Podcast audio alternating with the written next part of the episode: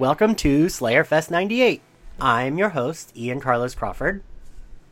And I'm your other host, Matthew Rodriguez. And today we are joined yeah. by. Introduce yourself. Yes, hi. Oh, sorry. Was, were you going to introduce me? There was a pause there. No, you're introducing yourself. We don't get paid enough to introduce you. Oops. Everything is going. okay. Wait, Philip, introduce yourself. um, hello, I am Philip Ellis, and I am delighted to be here. Yay. Delighted to have you here. Very excited. um, yeah. Phil- Philip, hi. It's so lovely to talk to you in person. Um, since we talk a lot on Twitter. Um, you're one of the surprising. I like when you started talking. I was like, oh right, he has an accent. That's so weird for me. I like did, forgot that you would have one. Um, See, It's not weird for me hearing you guys because I feel like having binged all of Slayerfest 98 so far, I feel like I've just been hanging out with you guys for the last few weeks anyway. that makes me really happy. Um, he says through his trashy New Jersey accent. Um, so I'm yeah. Today we're gonna discuss the Buffy season three episodes "Helpless" and the Zeppo. Um, but first, Philip, tell us your Buffy origin story. Um, okay, so I've been trying to think. I've been racking my brain. What was the first ever episode of Buffy I saw? And I, I, I as far as I can remember, I think I was about twelve years old. Um, and the first episode I saw was Ted, um, which Sorry. no, I mean, I so yeah. While not a great episode, admittedly, I do think it's a brilliant um, sort of intro because it tells you everything you need to know about the show. Because there's drama, there's action, there's comedy, um, and it goes to some pretty weird places. And it tells you, you know, it's not just about vampires. There's loads of crazy stuff going on. There's a metaphor about abusive relationships in there. Um, so it's sort of it is Buffy in a in a microcosm, even if it's sort of not a great, you know, episode of the wider show. Um, so so I, I I just remember yeah being sort of twelve and knowing that Buffy the Vampire Slayer was a thing, and obviously everyone's like, oh Buffy the Vampire Slayer, that title is ridiculous. Um, and I remember I think yeah I was about maybe twelve, coming on thirteen, and my dad bought me the VHS box set of season one, and I just I think I wore the tapes out on it. I just I I loved it so much. I was instantly obsessed. Um, but in the UK, we had to sort of wait a little while um, to get new episodes because obviously it would, it would take a while for them to air in the UK. So we were always a little bit behind, and it would air at 6:45 on a Thursday afternoon on BBC Two, Oh, um, and they would edit out some of the more sort of um, extreme violent scenes or some of the more disturbing scenes. Um, so then on Friday nights at 11 o'clock, they would air the full version. And I just remember that was when my brother would come home from the pub and we would watch it together. Because my, brother was- my brother was the one who really got me into horror by, because I was a bit of a wimp, but then he got me into horror by getting me to watch Scream, which I feel is very much shares a lot of DNA with Buffy because it's sort of, Yeah. it's scary, but it makes fun of the genre and it subverts tropes and stuff. So yeah, I kind of came to, to Buffy and Scream and horror in general around the same time. Amazing. Oh, I like that. In the UK, did you guys have when the VHS box sets came out? Was it actually the whole season, or was it because we got ones, but they were only like five episodes from each season? Um, no, it was the whole it was the whole season, and I, and for me, it was actually amazing because I used to be massively into Star Trek as well. And on Star Trek videos, you'd have two episodes per tape, whereas with the Buffy box sets, it was like four episodes per tape, and I was like, this is special. yeah, we got the whole. It was like a three three VHSs in a beautiful cardboard box with that iconic image of Buffy where she's clutching the stake to her chest. But I just I know I'm gonna. But obviously that means that like you had to like rewind and fast forward through episodes if you had to if you wanted to watch a certain episode. Um, yeah, although I, I, I did tend to just watch them all the In way order. through. Although I, I, I did, I, I grew to skip Teacher's Pet and I Robot You, Jane. That's fair. I think. I think we. I can't remember if we agreed upon those episodes. I don't really like Teacher's Pet, but I actually kind of like I Robot You, Jane. I think it like. I so actually I uh, not to get not not to talk about someone else while we are hosting Philip. Um, but there's actually someone I know whose favorite episode of Buffy, oddly, is I Robot You Jane, and they asked me to be on the podcast recently. really. But obviously, we were like, I was, yeah, like he was like, that's legit my favorite episode of the show. Um, so, so, long to like. Sorry, sorry. No, no, no. So uh, I will will be speaking to someone who's an I Robot You Jane stan eventually. All right, all right. I did. Dude, that's incredible. yeah, no, I think that that's like amazing. Like someone who can like who says that that's their favorite episode. I just want Well, to pick their brain. Or Um, just a season episode in general. sorry, say it again. Or just like if you're having your favorite episode be an episode from season one, I think is incredibly rare. Oh yeah, no, it's kind of iconic. So Yeah, I, I love that. I mean, like Prophecy Girl is still really good, but like, I don't know. Like, I feel like it's a very first season. Like, I, I don't know. Prophecy Girl would be my favorite, but like, it's still ranked lower in my list of like every episode ever. You know. Um, Yeah. Do I have to remind you that on this podcast I did an iconic reading from Prophecy Girl, in which my I should have won an Oscar? You moved me with that, and I love how you make yourself Buffy in every reading. That's that was my one contractual obligation for doing this podcast was that every time we did a reading, I was Buffy. Even though it's funny because Buffy is not once Tara once we start getting to the episodes with Tara and there's readings with Tara, I also call Tara. So I'm now getting calling dibs on Tara now in the middle of season three. That's fine. I call dibs on Anya. Also, we haven't done a reading since season two, I think. You know, well, maybe today, maybe we will, maybe we won't. Who knows? We kind of keep things, you know, we fly by the seat of our pants here at Slayer Fest Oh my God. We're gonna do one. Okay, I decided, and you already know what He's scene. decided. What scene I'm gonna say? The Which scene- no, I don't. the scene we discussed before we. Oh yes, okay, right? okay. Um, well, then let's get into the episodes Yes. so that we can get to the readings.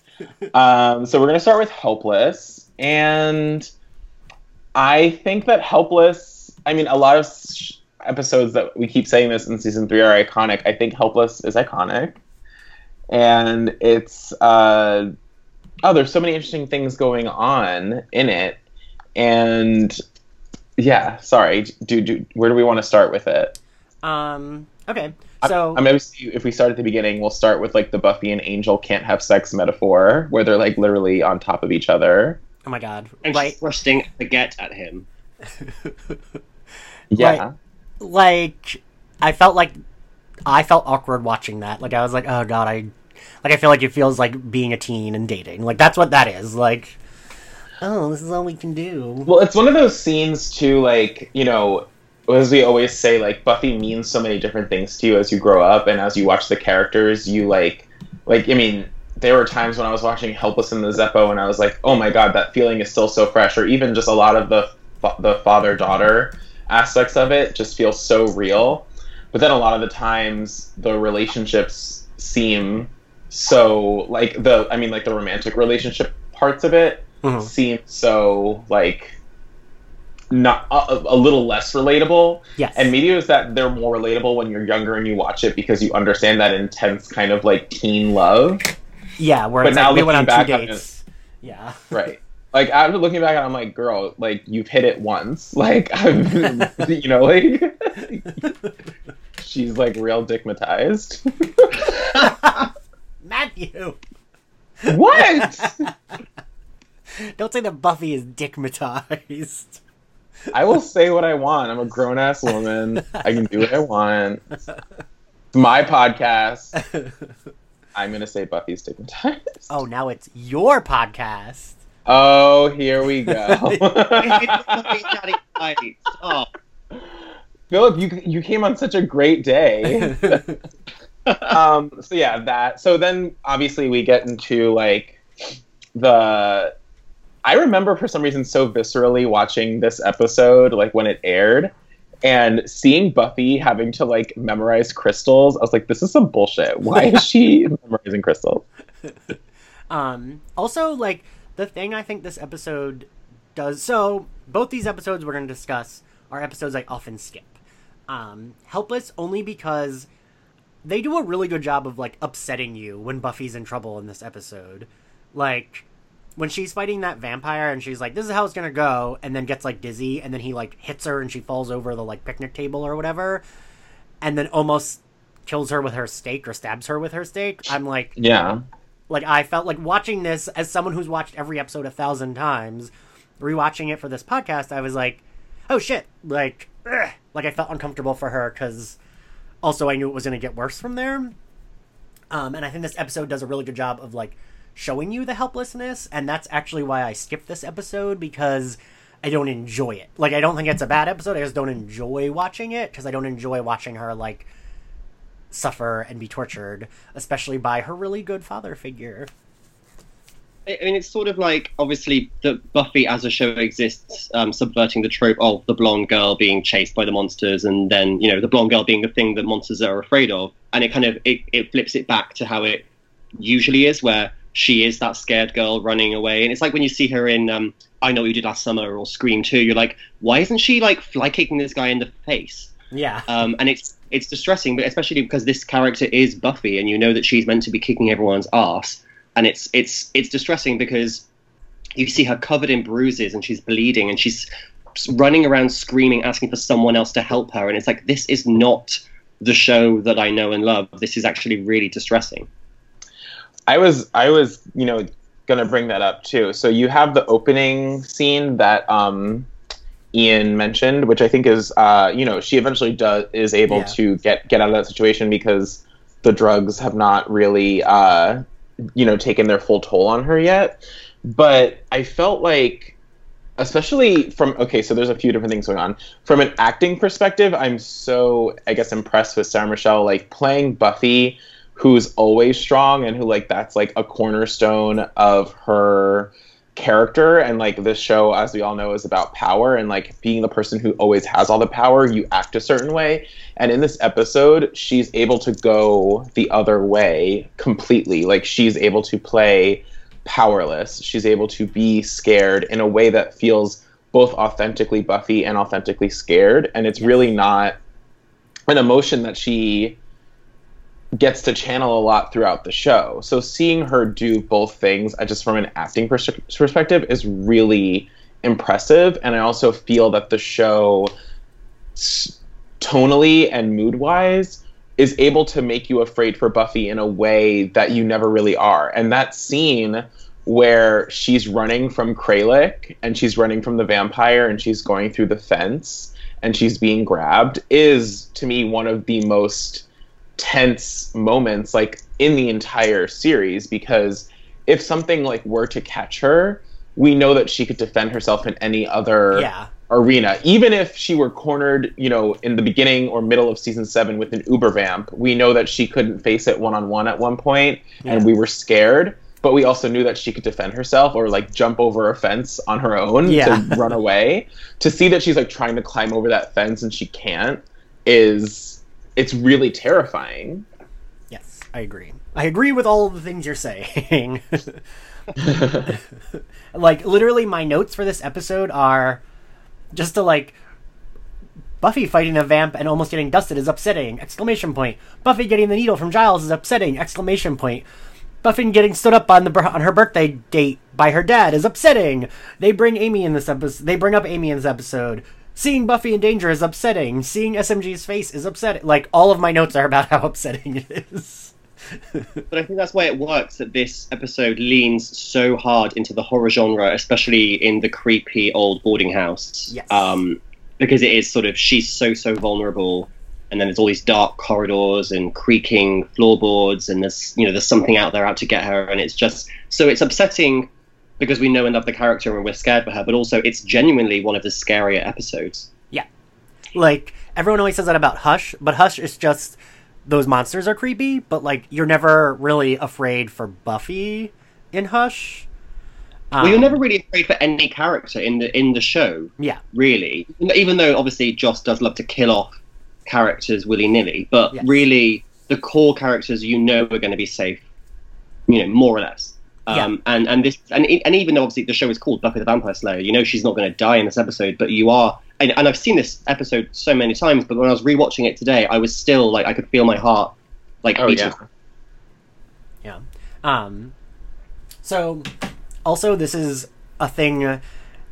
I mean, just to in my notes that I just read, they say that they bring up Amy in this episode, which I like, which is like I like that they just like casually mention her throughout until she comes back, like either just showing them the rat in Willow's room or like you know, like Buffy asks Willow, "How's Amy doing?" and she's like talks about how she's comfortable and then Buffy's like, "Well, I mean about bringing her back." Um also, Buffy says to Giles in the beginning, Faith is on one of her unannounced walkabouts. What the fuck does that mean? Yeah, I was very confused by that. They have they really do not explain. I mean, they're it's really once again trying to save Yeah. that Eliza Dushku day rate, but like it's not. That's not a that's not an excuse. Like I don't understand what that means. I, I, I have a theory about this. Um, and I mean, I do absolutely agree. Um, I know you've said this before that basically they just want to save Faith for the episodes where they really need her, so they don't have to pay the actress. But also, having another Slayer in this episode would render the plot completely moot. Oh, that's so true. If, if, if Faith could go in and save Joyce at the end, you know, um, or, or also it, it kind of saves them from having to explain how old is Faith exactly, and will she has she been through this test already, or will will she have to go through it? Um, it sort of just removes a lot of questions that they wouldn't that they would have to answer in order to focus just on the main plot. Well, that's also a really good point because we've talked about on the podcast before that the show does a really good, I mean, a really bad um, job at aging Faith or just like talking about her age in general. Because obviously, when Slayers are called, they're usually like 14 or 15. And the the time between when Kendra dies and Faith shows up on the show, in terms of the show, it's like the end of school, so maybe like May or June, and she shows up in like September. So it's only like three or four months and Faith is already like this like really sexual adult person. Um and like So, hmm, hmm. I Like- think she's older than Buffy. so you think she was just called super old?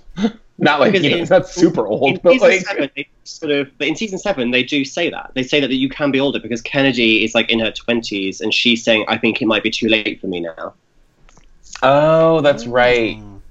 Well, I mean, I because I think about that. I didn't think of Kennedy as in her twenties. like- I thought Kennedy was maybe like seventeen or eighteen. I didn't know she was in her twenties. I do Oh, I remember. think she was meant. I I do think remember something about that. Yeah. Anyway, um, no, uh, not anyway. That sounds dismissive. What I meant was moving on. uh, no, um, I I also really love the scene. So oftentimes the show really does use Cordelia as a foil for Buffy, and they actually do that several times in this episode because Cordelia is who Buffy would kind of be without her powers. So they do they they draw the Buffy Cordelia parallel twice in this episode. The first time is when Buffy tries to kind of like intervene in that really scary moment where like Yeah. this guy is getting physical with Cordelia on school like in the quad like during school hours like grabbing her and I'm like okay that's really bold like Yeah. you're abusing your girlfriend in the middle of school on the quad and obvious and also on not only does he grab Buffy I mean grab Cordelia he literally knocks Buffy over onto her back and I'm like is any teacher going to say anything Right. he is knocking women over like cement benches and like not even other student. Like I feel like I would, I, I, if that were a high school, like people would run over or something. Like, and then Right. Cordelia doesn't even like blink. She's just like, "What is wrong with you?" and then starts hitting the guy. yeah But I love that, and I, I know that this is a Cordelia Stan podcast. I am aware, um, and I feel like this episode actually shows once again how Cordelia steps in and does the right thing when she doesn't have to. yeah. well when she- that is so such a perfect she- segue So- well, okay, I, I, I have one thing to say. Um, no no go Buff- ahead go ahead Buffy does not deserve Cordelia as a friend because Cordelia rescues her from that guy, from that abusive guy. She, you know, she she's the one who fights him off, and then Buffy's like, "Oh, I was super shallow. I was like even worse than Cordelia." And it's like, "Wow, Catty, she just saved her ass, and she drove you home." That is, that is so true she kind of insults cordelia right after cordelia i mean she also knows that cordelia is not vapid like she She says that Uh, yeah, yeah like she knows that cordelia consistently chooses to be a part of her friend group and stuff Yeah. So that, that that that annoyed me. Yeah. yeah, that's kind of a Buffy being shitty moment. You're totally right.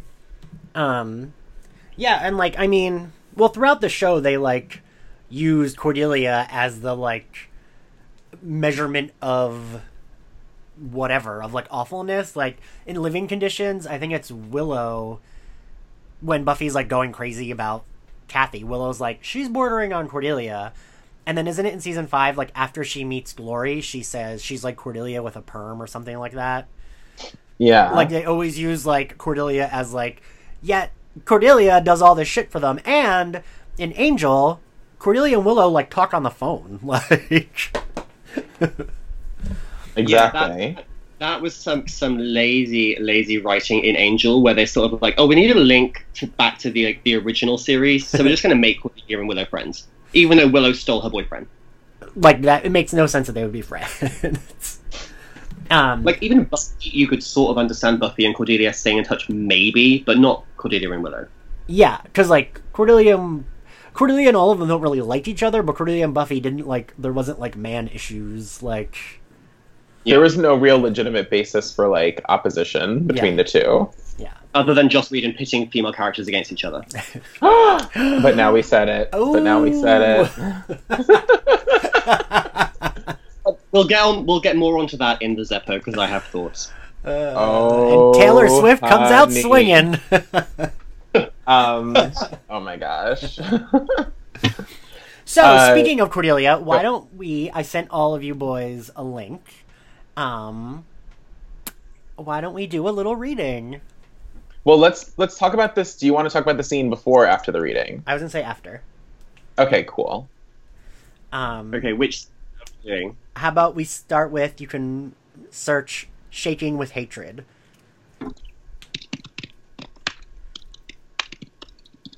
Philip, you get to be Giles because of your accent. Oh my gosh. Oh my gosh. I'm so excited to act opposite Philip Ellis as Buffy the Vampire Slayer. Great. Oh my goodness! I get to share a stage with Matthew Rodriguez. And Ian Carlos Crawford, bitch.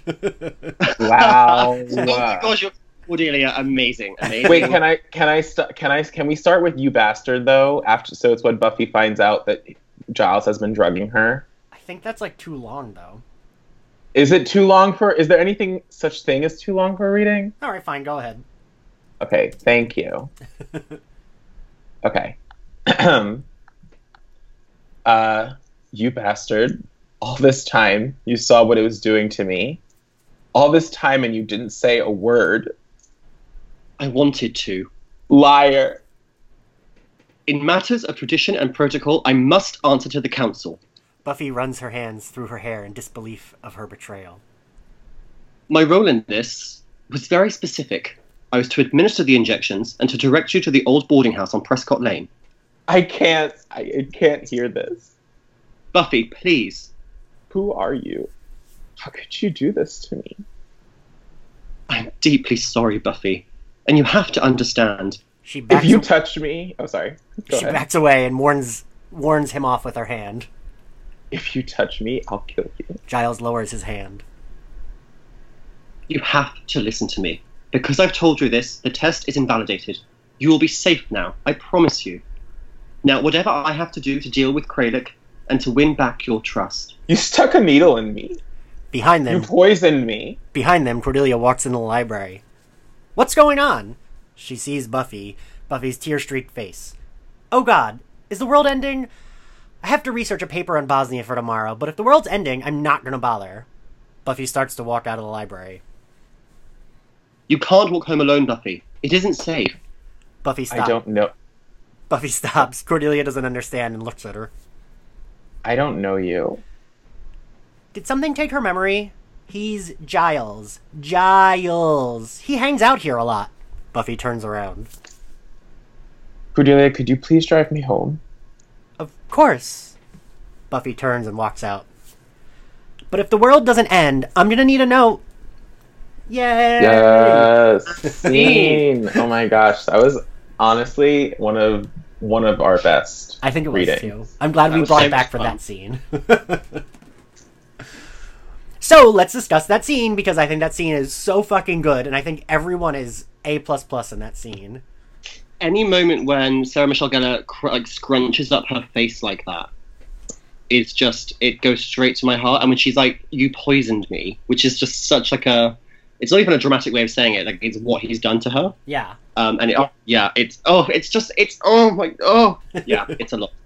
Well, there's kind of a within this episode. There's a trilogy of scenes between her and Giles, and it starts with like, um, you know, her not wanting to do the crystals, and then it's, there's a scene where you first see him drug her, and I remember Oh, specifically like sitting there watching it for the first time, like your jaw drops, like you're seeing him put something in Buffy, and you don't know what it is and you don't know if he's turned evil. You don't know, you know, what the motive for this is. Then you have this scene where they confront, where like she confronts him about it. And I mean, w- one of the things about this episode that is so um, great is that there's really two threads in the episode, and one of them is the whole season long theme about Buffy fighting authority and you know, there are all these structures that are behind her are just like really bad and fucked up, whether it be the school, the town, or now the Watchers Council. But the other thread being that this is an episode about like the father daughter relationship and her father cancels on her and the whole fact that like he drugs her right while she's trying to get him to go to the ice capades and everything. Oh God. And that scene which is like, you know, people take their daughters and their students or their slayer, Right. and like, and she's just being so like open and vulnerable with him, Right. and then he he's just like, no, no, we must, we must, you know, we have to study, we have to study. right. And Like I need to pump you full of this drug. But you think it's just Giles being Giles at first, and then like the music gets very, very sinister, and it does make it seem like, oh gosh, like he's gone full villain or something, and it's incredibly, yeah, it's a really creepy, unsettling scene the way they do. that. I think that's done very, very well. Well, yeah, well, because uh, from a from an often on the show, there's a sense of dramatic irony where we know what's going on and the characters don't. But this is one of those times where, in the beginning, we I mean, it becomes that because we know Giles is doing something to her. But in the very beginning, when it first happens, we don't know if he's doing it because it's his job. We don't know if like something has inhabited him and he is now turned evil, or you know, Yeah. we don't know his intention. So it's a really effective um, device where we're like, oh fuck, like is Giles bad now? Like, do we hate Giles? He's such a steady force of goodness and uh, you know on the show, and is like, is it going to be another authority figure that fails her? So then when we get to this confrontation, I think Philip, you're so correct. Like her crying face, like Sarah Michelle Gellar is peak crying in this episode. Like it's such a good cry with her hands in her hair, and she's so confused. And you can kind of It feels see so on her real. face it feels like her world is imploding on her, and that's really what's happening, and, and she does it so well. Yeah. Um, and I think, yeah, I think everyone in that scene is. I mean, I often, I've said this a million times. I think this show is a sum of all of its parts, and I think Joss always lucked out with all of the women on his shows. Almost all of them are like A plus performers, but sometimes the men aren't always the best. But like Anthony Stewart Head is, and so like everyone in the scene is like doing the most and doing the best. Um, and it's really fucking heartbreaking because this is so this is a question that I have. I go back and forth all the time in this episode whether if you were Buffy, would you forgive Giles? Like, how do you Um, guys think? So I again, I I- I have thoughts on this because I watched this and then the Zeppo That's because we're going to be discussing that later. Um, and I, I feel there is a moment right at the end when Quentin Travers says, "You have a father's love for the girl, and that makes you useless to us." Um, and I think hearing that does make Buffy more inclined to forgive him That's fair. um, yeah. because she then she relents and lets him tend to her wounds and and allows herself to be vulnerable with him again. And when he when he pats like the the damp cloth to her head and you see her wince again, it's just like it's so tender and so like heartbreaking. Um, but also there's a scene later on in the Zeppo where you kind of see that she has forgiven him.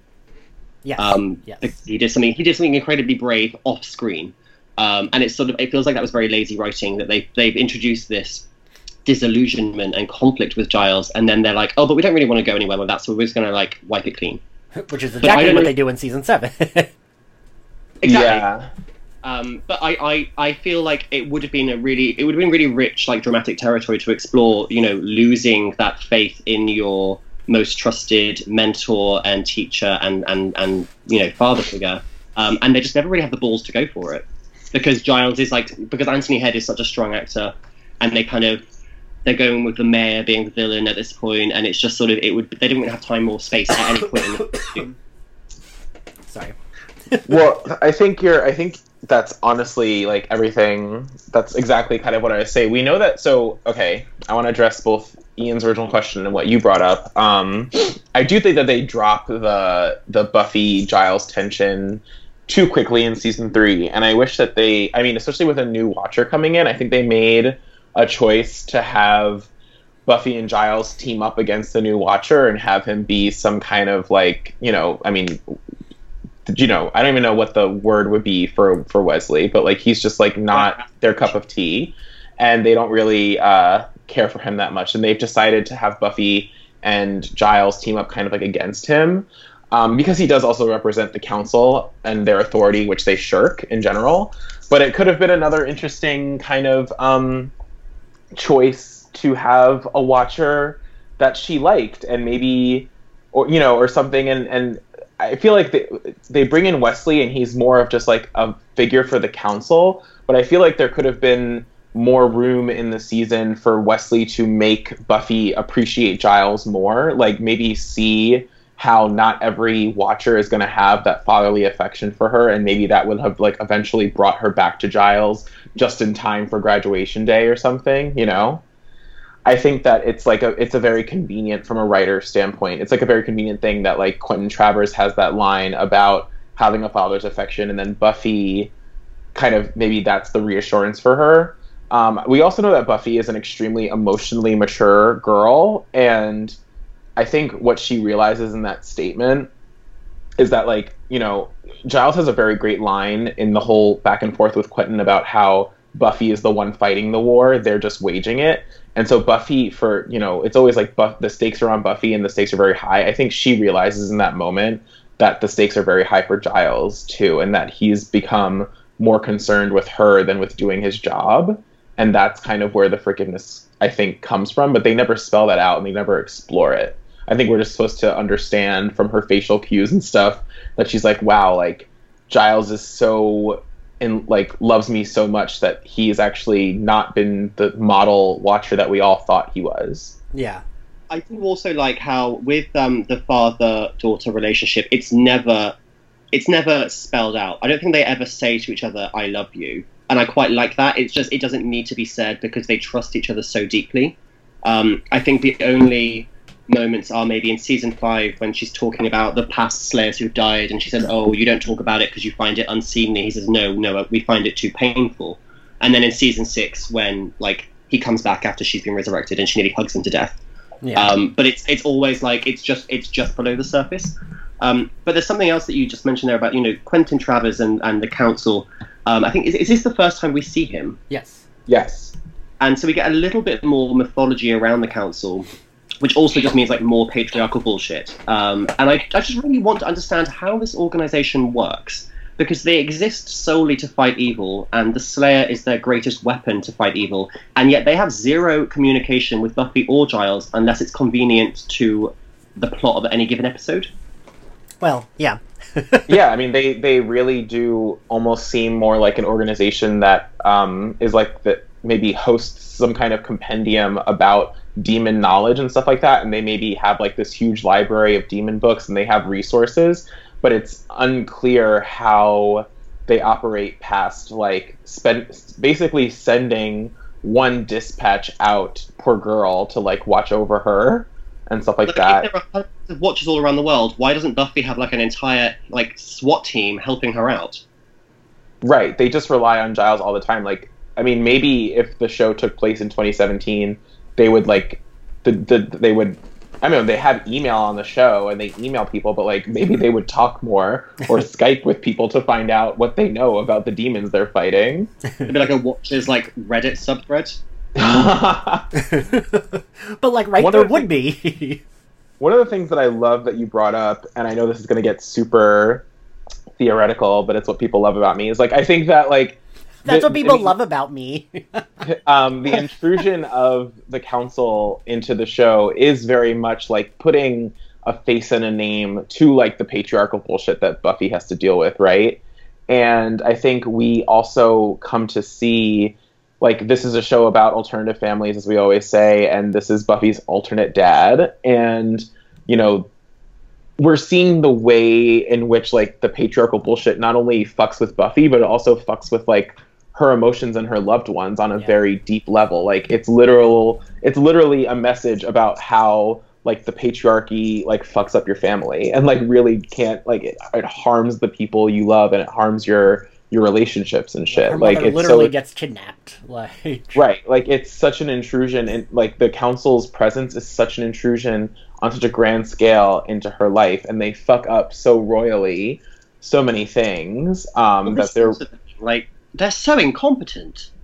yeah well i mean that and that kind of leads to something that we that ian and i were talking about that we wanted to bring up is in terms of council incompetence like who in their right mind thinks that it's okay to put an 18 year old girl in that test not only with a vampire but with an extremely scary vampire and in a kind of plot point that maybe is a little stigmatizing toward mental illness he's also mentally ill and yes they're like making it out to be like oh he's even scarier because he's mentally ill but like you know well, they're he's like Norman Bates. I feel like is what they're doing.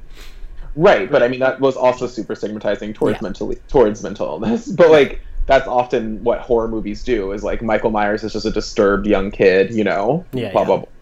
So I like mean, oh, there's, yeah, there's one scene where they really play up the crazy serial killer kind of thing, which is when she turns on the light in the closet and it's just plastered in pictures of her mum. Yeah, yes. And uh, so it always, I love scenes like that in horror films because I always like to take the scary out of it by sitting and thinking, how many photos did he have to take? How long did it take him sitting there, blue tacking those to the wall?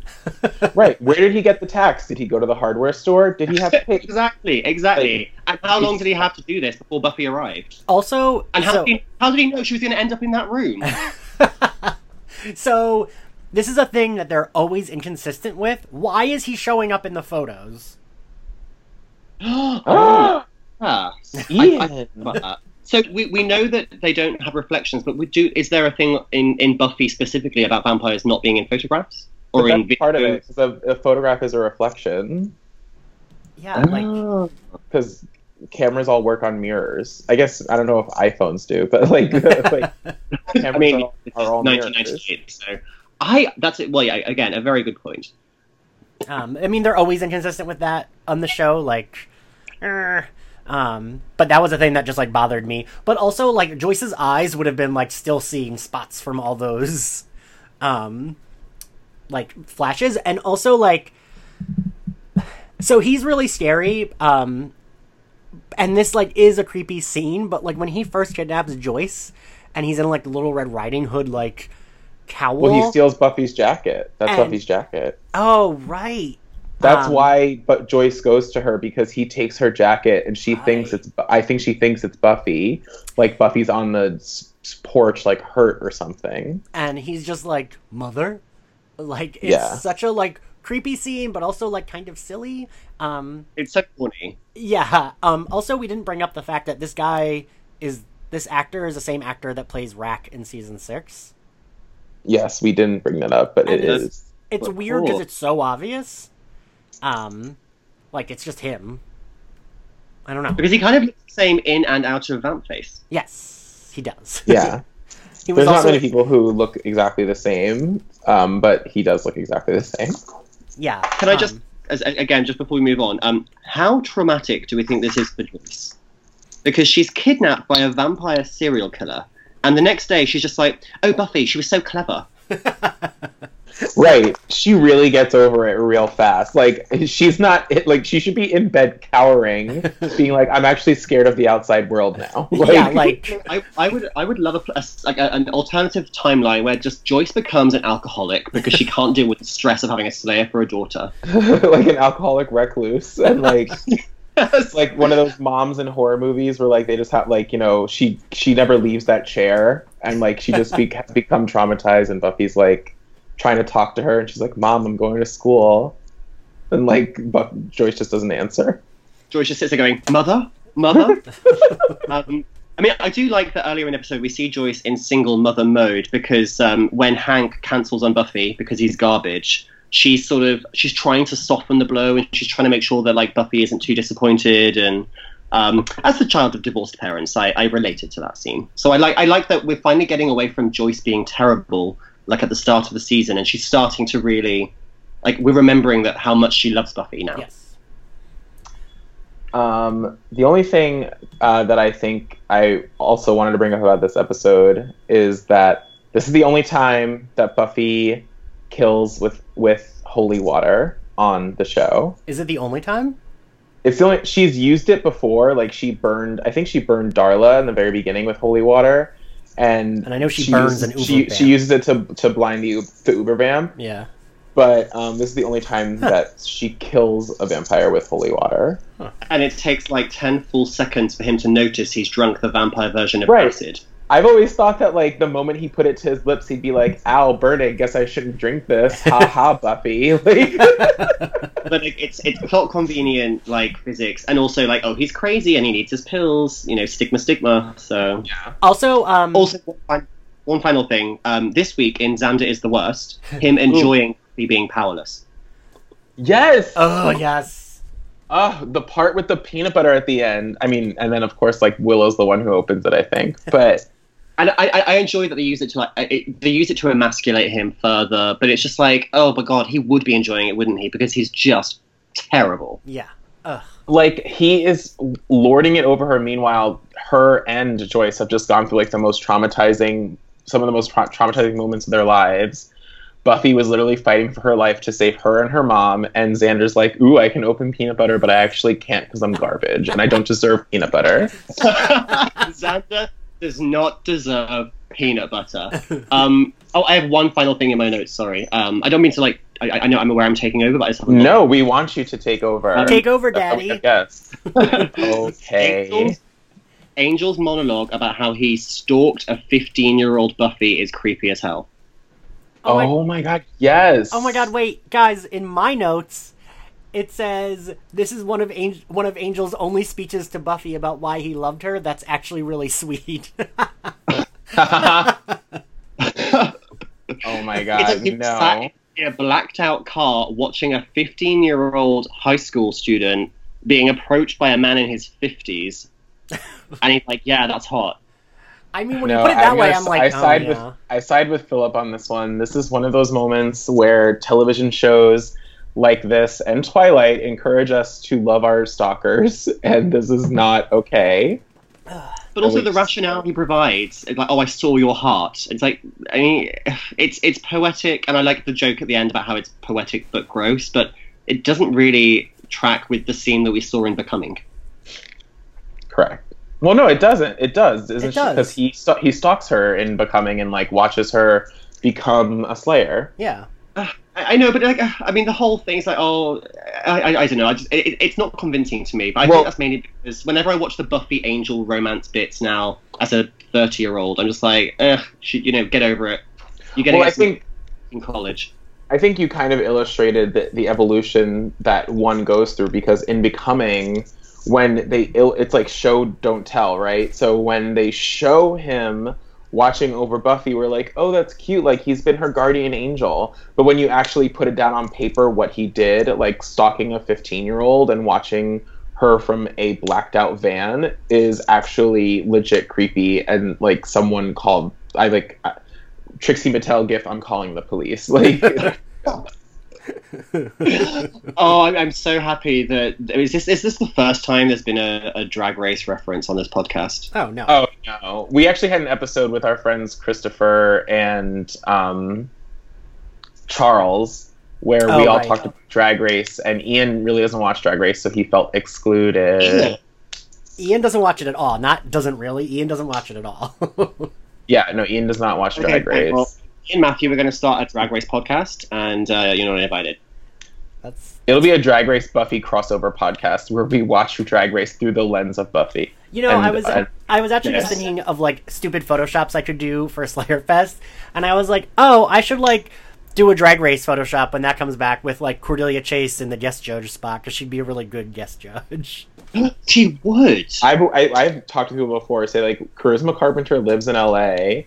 We they really should do like a vampire themed runway and have like Cordelia and have Charisma Carpenter be like the guest judge. Like I I mean, feel there like should just be like a Buffy, a Buffy challenge, like a Buffy the Vampire Slayer. Like it would just work. It would work. Right, It's such there's a like good property anyway.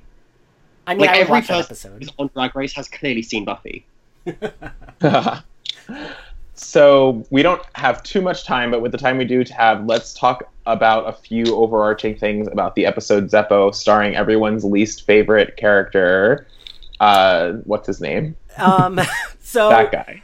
I think this episode, I didn't used to like. I thought it was like really fun and like I appreciated it from like a different character's perspective when I. But like this time around, like I really didn't think it aged well. Like, how do you guys think about that? Um, I, I'm the same. I, I always do enjoy a kind of like a, a Rosencrantz and Guildenstern Yeah. style. you know, Yeah. oh, there's all the main action's happening off screen, and we're just getting little glimpses of it through this minor character. And I do, li- I always appreciate that. But did it have to be Xander? Yeah. Well, I Uh, I, I want to give our our readers like you know still like a full treatment of the episode, even though we all have a lot of bias against Xander. I think that you're absolutely correct, Phil. Like it is a Rosencrantz and Guildenstern episode. Um, and actually, I, I want to say that like the structure of it is really good, and the writing in terms of just like the the phrases and the language that people are using. I think it's a really well written episode.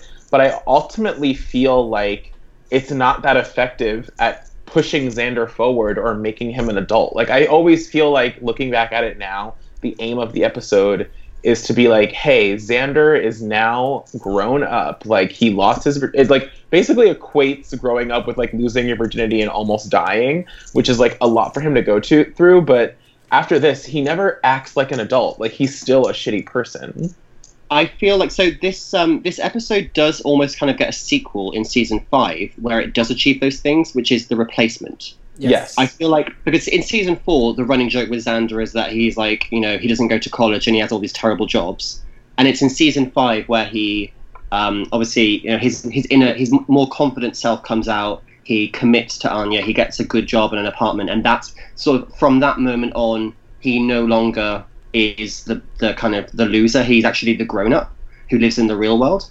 Um, I think this episode tried it, but um, it just fails mainly because don't ever frame Cordelia as the antagonist when he's the one who cheated on her. And she got stabbed because of it. Like, yeah.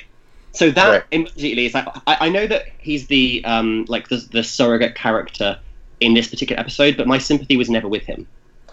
Well, so in terms of you're saying he's the surrogate character in this episode, I actually feel like a lot of the time the show is almost wanting us to over identify with Xander because we do not have powers the way that Buffy and Willow and almost every other person on the show do. yes. And so like the show is often achingly trying to make us identify with Xander. They're like, he's just like you. He like is trying his hardest and he has no powers, but he's there for his friends. And it's like, no, I really don't want to identify with him at all. I will identify with Cordelia. Thank you. Like Well, Well, and like one- that's it's also like that consistent throughout the show. Like in season five, he's like the bricklayer picks up a spare when he hits Glory with the wrecking ball, and like in season six, Willow says to him like, "Who are- isn't it Willow? Like Dark Willow says to him like, "Who are you? Like you're nothing." Or does Anya say that to him? I forget. Oh my god, Xander would want to make America great again, wouldn't he? Yes. so So we've said that several times. wait. Yeah. So He he would be he would have a red cap. in my notes of this, I said that that that was my biggest issue with the writing in this episode was that Cordelia's insults are framed so heavy-handedly about like how a male would feel, and I feel like it was all the excuses that a Trump supporter uses for voting for Trump. Like, oh, I'm neglected because I'm a straight white male, and like I don't have superpowers. Slash, I'm not a minority. Like, I don't know. That's how I read that, and like, And he loves strong women, but he also hates strong women. Yes, exactly. And like And he continues that with Faith tonight. right. Um yeah, I don't know, like for me all of Cordelia's insults felt not in character for Cordelia. Um but also she's like someone who just fell through a bunch of stairs and got stabbed with a bar after finding her boyfriend cheating on her. So like maybe she's allowed to be extra mean.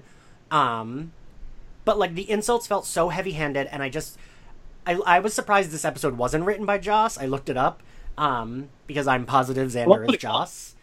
Um, I honestly it was a Joss episode. yeah, right. So did I. But no, the the writer of this episode only wrote this episode and Lover's Walk for Buffy, and that's it.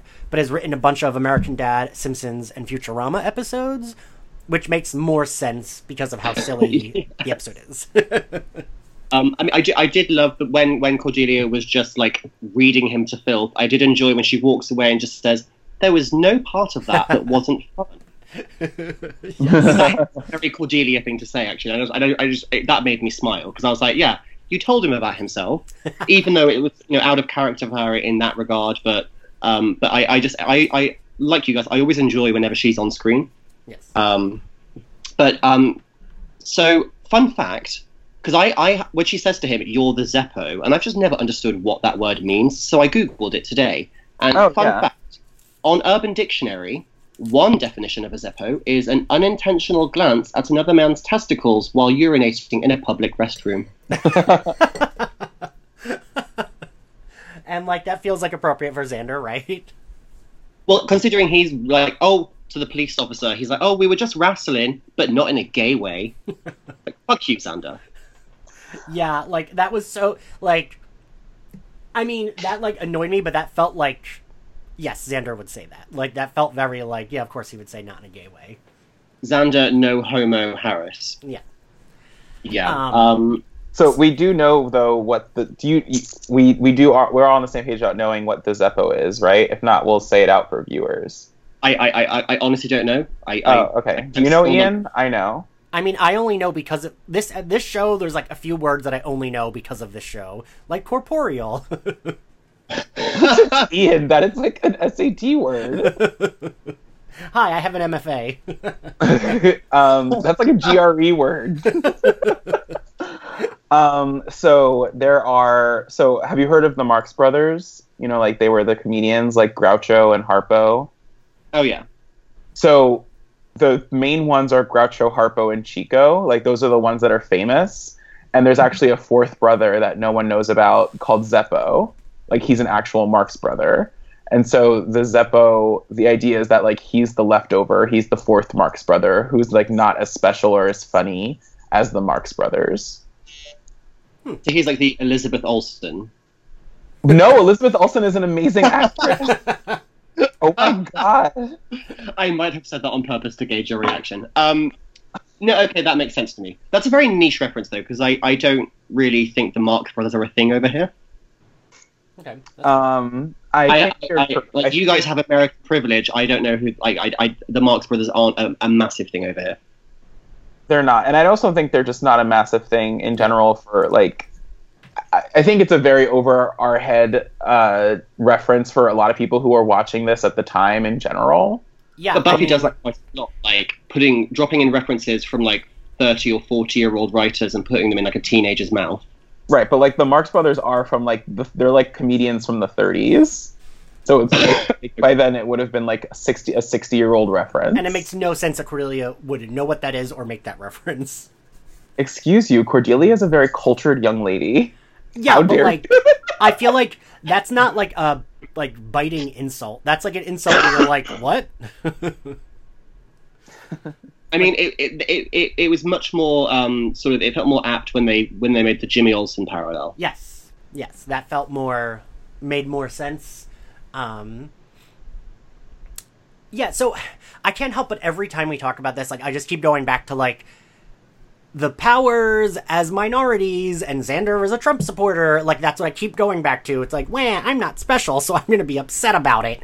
Like and like insert like, oh, having Slayer powers or like being a witch as like being a minority, and like that's what he's upset about. Ugh. Anyway, continue. Sorry. Um, no, no. Sorry, go ahead. I so I mean, I just want to talk very briefly about the scene with Faith, Oh, if I may. Yeah. Um, Please do. so she's like you know the slayer he's able to get um but also i it- so it's Yes. basically he could have yeah he, he could have lost his virginity to anyone on that crazy crazy night um and like he doesn't actually care about faith at all when he's like later on, he's like, "Oh, I can talk to Faith because we have a connection." It's like, well, you haven't mentioned it. You never called her. Yeah. It's just, I mean, yeah, that just that always messes me up. But I, I'm totally like on Faith's side with this, where it's like, you know, maybe I would sleep with Xander if I was drunk or I'd just been in a fight with an apocalypse demon, but I would also definitely throw him out straight after. Yeah, like I'm not Um, trying to like cuddle with him or talk to him after. So No, the minute, the minute you were done, you'd be like, oh, oh God, this guy, what have I done? Okay, next.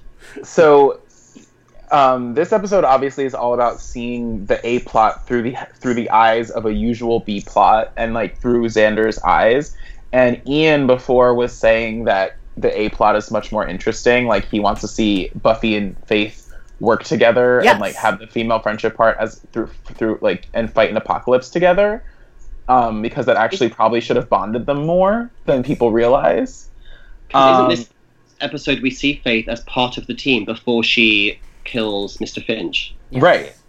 And So- we kind of lose out on that like camaraderie. But I actually think that it would have been amazing because we are seeing the sex through Xander's eyes, and I guess it's because it's it's the WB, this is a teen show, he's losing his virginity, like it's a big moment, blah blah blah. But I think that this moment, this is like a revolutionary moment for female sexuality on TV because we see Faith like Faith does not give a fuck that it's Xander. She literally is like, I was fighting, I didn't get to kill, I have all this pent up sexual energy, and I'm just gonna use this dick to get what I want. And like it is literally goals. Like she literally grabs Xander and is like, You are just a dick that is in front of me and you're gonna fuck me. And she's and, And she's, she's the- even like, "Oh, it's fine. You don't know. I'll do it." Like, Right. and she's the opposite of dickmatized. She's so over dick. Like she does She's not dick give a illusions. right. She's like dick neutral. She's like, I'll just fuck it. Like dick neutral. Will Matthew, that is such a good. You're But so that one- poetic. I want to make my like Twitter, not my handle, but my screen screen name like Dick Neutral, and like no one, just no one will get it unless they listen to Slayer Fest. But now you're just making me wish that they'd written an episode that was from the point of view of Faith. Yeah. Can you imagine the Zeppo like Faith's night? Because that It- scene with Xander would have been like two seconds long. Oh my god! But I also love like imagine if the Zeppo in general, in general, instead of giving us an episode about fucking Xander, if they gave us an episode all about Faith and like how she like seeing her go about her day and like she really has no bond with the group like that's been a big problem with her. But She then like she gets chance she gets the chance to go through an apocalypse with them and she become like she feels what it means to actually like save the world as opposed to just like kill vamps. Like she actually does she's a part of something greater than herself and it actually like has an effect on who she is as a person Yeah. and at the same time she like takes xander's virginity just because she needs to come like I mean, that would have been, I think, in 1998. You know, that would never have happened. But I, I do think we, like we get that in season four with her two-parter. That is much more through Faith's eyes and how she feels completely disenfranchised from the others. But no, yeah, I would have, I would, I would have loved like a day in the life of Faith in season three, when she's off on one of her unannounced walkabouts. Where does Yeah. she go when she's not being paid to be on screen? so it could have just the episode just been called the walkabout like after the episode where buffy says she's on a walkabout and then we just get the walkabout with faith I just like I imagine Faith like killing a bunch of vamps, being dick neutral about someone she fucks, and then like going home eating a bunch of Doritos and watching TV. That's what I imagine her day is like. Yeah, honestly that's all i want all my days to be I mean, right? That sounds great. So um so there are other things that we wanted to t- talk about with um this episode or maybe i think we covered it no, who I, knows I mean, I think that's it. yeah so There's um one there's one line that one of the zombies says that I wrote down in my notes because I just could not agree more. Uh, one of him says, "Let's kill Xander. It'll be fun." Um. So wait. Um. The only my like two favorite times when I'm like, okay, Nicholas Brendon does have good comic timing. Um. Are when he's holding the one zombie in the car and he's like building up this speech and then he accidentally knocks the zombie's head off on a mailbox. like I think that scene's really funny. Um. And when he's running through the school, and I think he's maybe holding an axe, and the Hellmouth demon bursts through the wall, and he's like, "Okay, go the other way." Those were like the two scenes that I was like, "All right, Xander, you, all right, I'm laughing. Like you got me." and I just wanted to point out something positive about this episode. Yeah, no, the, the comedy in the episode is it, it is a funny episode, and obviously we're about to head into like a very very dark couple of, of episodes with the Faith storyline. So I think, and and obviously it's sandwiched between Helpless, which is really really dark as well. So and I think Buffy does that quite well in general. Sort of, Yeah. um, it, it keeps the tone nice and even. Um, so it's it's a funny episode. It's just like the minute you start to think about it in any depth, it's sort of like oh he's the worst. But no, I mean Well- it's it's uh, it, it wasn't like a, a chore to to rewatch it. I found Well, my, I, I caught myself clocking out a lot. Like I would notice myself not paying attention. Oh, I know, I was on my phone the entire time. But yeah. Well, I just want to say that I think actually that this episode has some of the best music in Buffy episode history. Oh my God. This, I felt it, it felt very Thirty Rock. the Zeppo has like it has that rollicking violin, mo- um, and the, the the way it moves everything along. It's actually has to me some of the best Buffy. And there's a lot of that in season three. Didn't we talk about an episode Yeah. just a few episodes ago that had great music? Which one was it? I don't remember, but I it might have been Band Candy. Yeah, I think it was Band Yeah. Candy, and I think it's actually some of the same music, but because it is like a season three theme-ish music, Yeah, but um, it's it, it- it's great. I love. I will say I love the music in this episode. Yeah. Um, and I also hate the final. I for some reason hate the final scene with the bomb and the speech. I think that's dumb. Well, because it's they're trying to make out that he's immediately become this like cool guy overnight, and he shouldn't be disregarded or or mocked. And it's like, no, you're still just like a little boy, you know. Well, okay, so there's the thing, right? So this episode tries to take the sex with faith and just make it another plot device of like man uses woman to become man. Like it's like she's just a plot point for Xander and like it totally goes against to me like what the show is about. Like he they try to make faith out to be like the thing that made him an adult and that's like some fucking like Stephen King shit. Or I mean, I'm sorry, I'm I'm gonna say that because I read what happens in the actual book It and how they all like have sex with the girl character to become adults. If anyone hasn't read the book It, that happens. Wait, I thought I thought it was like. Okay, now we're gonna get off topic for like two seconds. Just bear with me. I thought so. I've never read the book. I had only seen the original movie, but like parts of it as a kid, and it terrified me. And I love the new movie. It re- actually reminded me of Buffy a little bit. Um, but I thought it was that the bullies raped her. I thought it was a rape scene. Is it No. Not? no no no. Um, it's it's sort of it's very weird because in the in the novel it's positioned as like a positive thing, and almost like an act of love between these friends, even though they're all like twelve or thirteen. Um, but and there's a lot in the book about how all the boys like their fears manifest as like clowns and vampires. The girl's fear is that she's going to be abused, that her body is going to like betray her by making someone attack her. So it, it, it's it's feminist in a different way, but then it kind of that that scene with the it, like where they have where they all fuck in the sewers is just like weird as hell. They fuck in the sewer.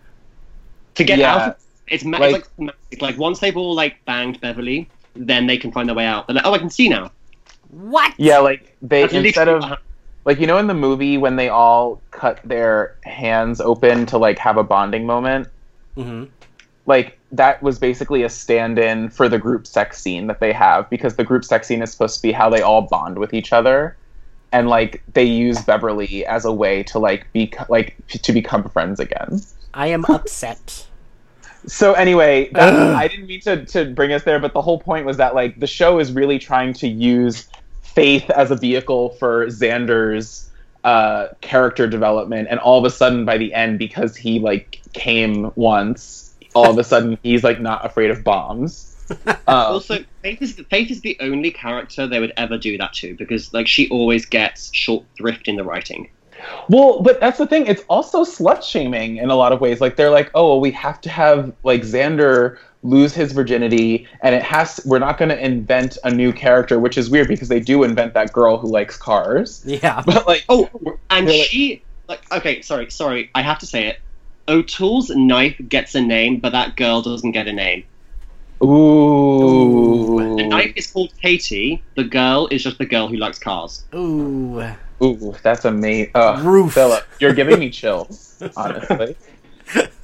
So yeah, so like this whole episode is actually oh, we're actually we're hitting on it. The episode is super misogynistic. Like all of these girls are around Xander, but then he's been he's like afraid of this knife named Katie, and like but he's not afraid of this bomb. So like I guess you know because a woman offers her vagina to him because that's how the show makes it seem, he no longer feels kid like fear. He is like a full adult, and it's kind of fucked up and misogynistic. And they choose Faith because they're like, we need to have it happen to one of the four main girls in the cast, and it's not going to be Buffy, and it's not going to be Willow, and he's definitely not going to sleep with Cordelia because he fucked that up.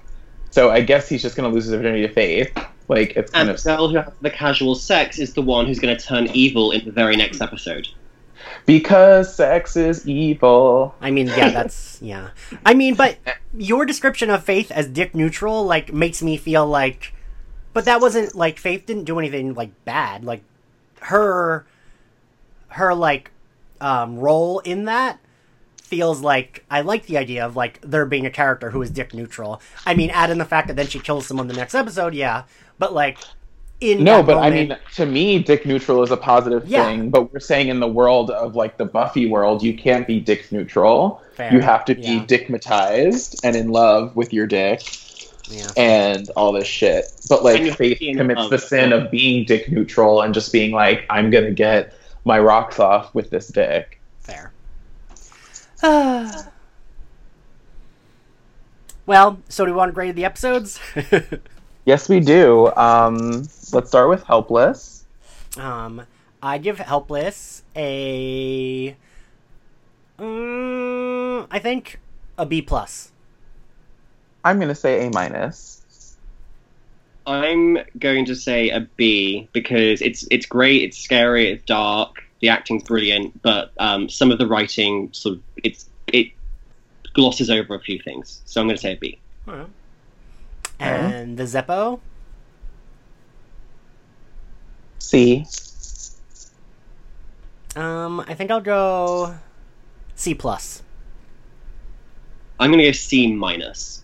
All right, all right. All right. Well, there you have it. That's all she wrote, folks, about Helpless and the Zeppo. And Today we talked about fathers and misogyny, and it was great. And hmm. dick and being dignitized and being dick neutral. Matthew, that's like Italian chef kiss. Mwah, I love it. Don't even don't text me about the title of the episode, Ian. It's something about being dick neutral. can, can we have that in the Oh, title? Yeah, because you could just be talking like if we were having a podcast about the Dick Van Dyke Show, we'd be able to say But we're not. People don't know. It could be like we could be having a podcast about a man named Richard Neutral. Ugh. Dick Neutral could be like a detective show. I'm gonna text. Yeah. I'm gonna text you about a title later. It's gonna be my answer is gonna be Dick Neutral. That's, Ah. it. That's the name of the podcast. So Okay. if you want to follow us on Twitter, you can follow us at SlayerFestX98, and you can follow Matthew at Matthew Rodriguez. Math, eh, Wow. Matthew Rodriguez, one T and a G. and if you want to follow Ian X Car- if Ian, you can follow him at Ian X Carlos. And if you want to follow our lovely guest Philip, You can Where do you- follow me at Philip underscore Ellis. That's Philip with one L and Ellis with two. Yay. yes. All right. We love you, everyone. We love you for listening. Yeah, we love you, Philip. Thank you for being on. Oh, love- thank you. It's, it's been so much fun. And uh, yeah, we'll see you all next week. Bye.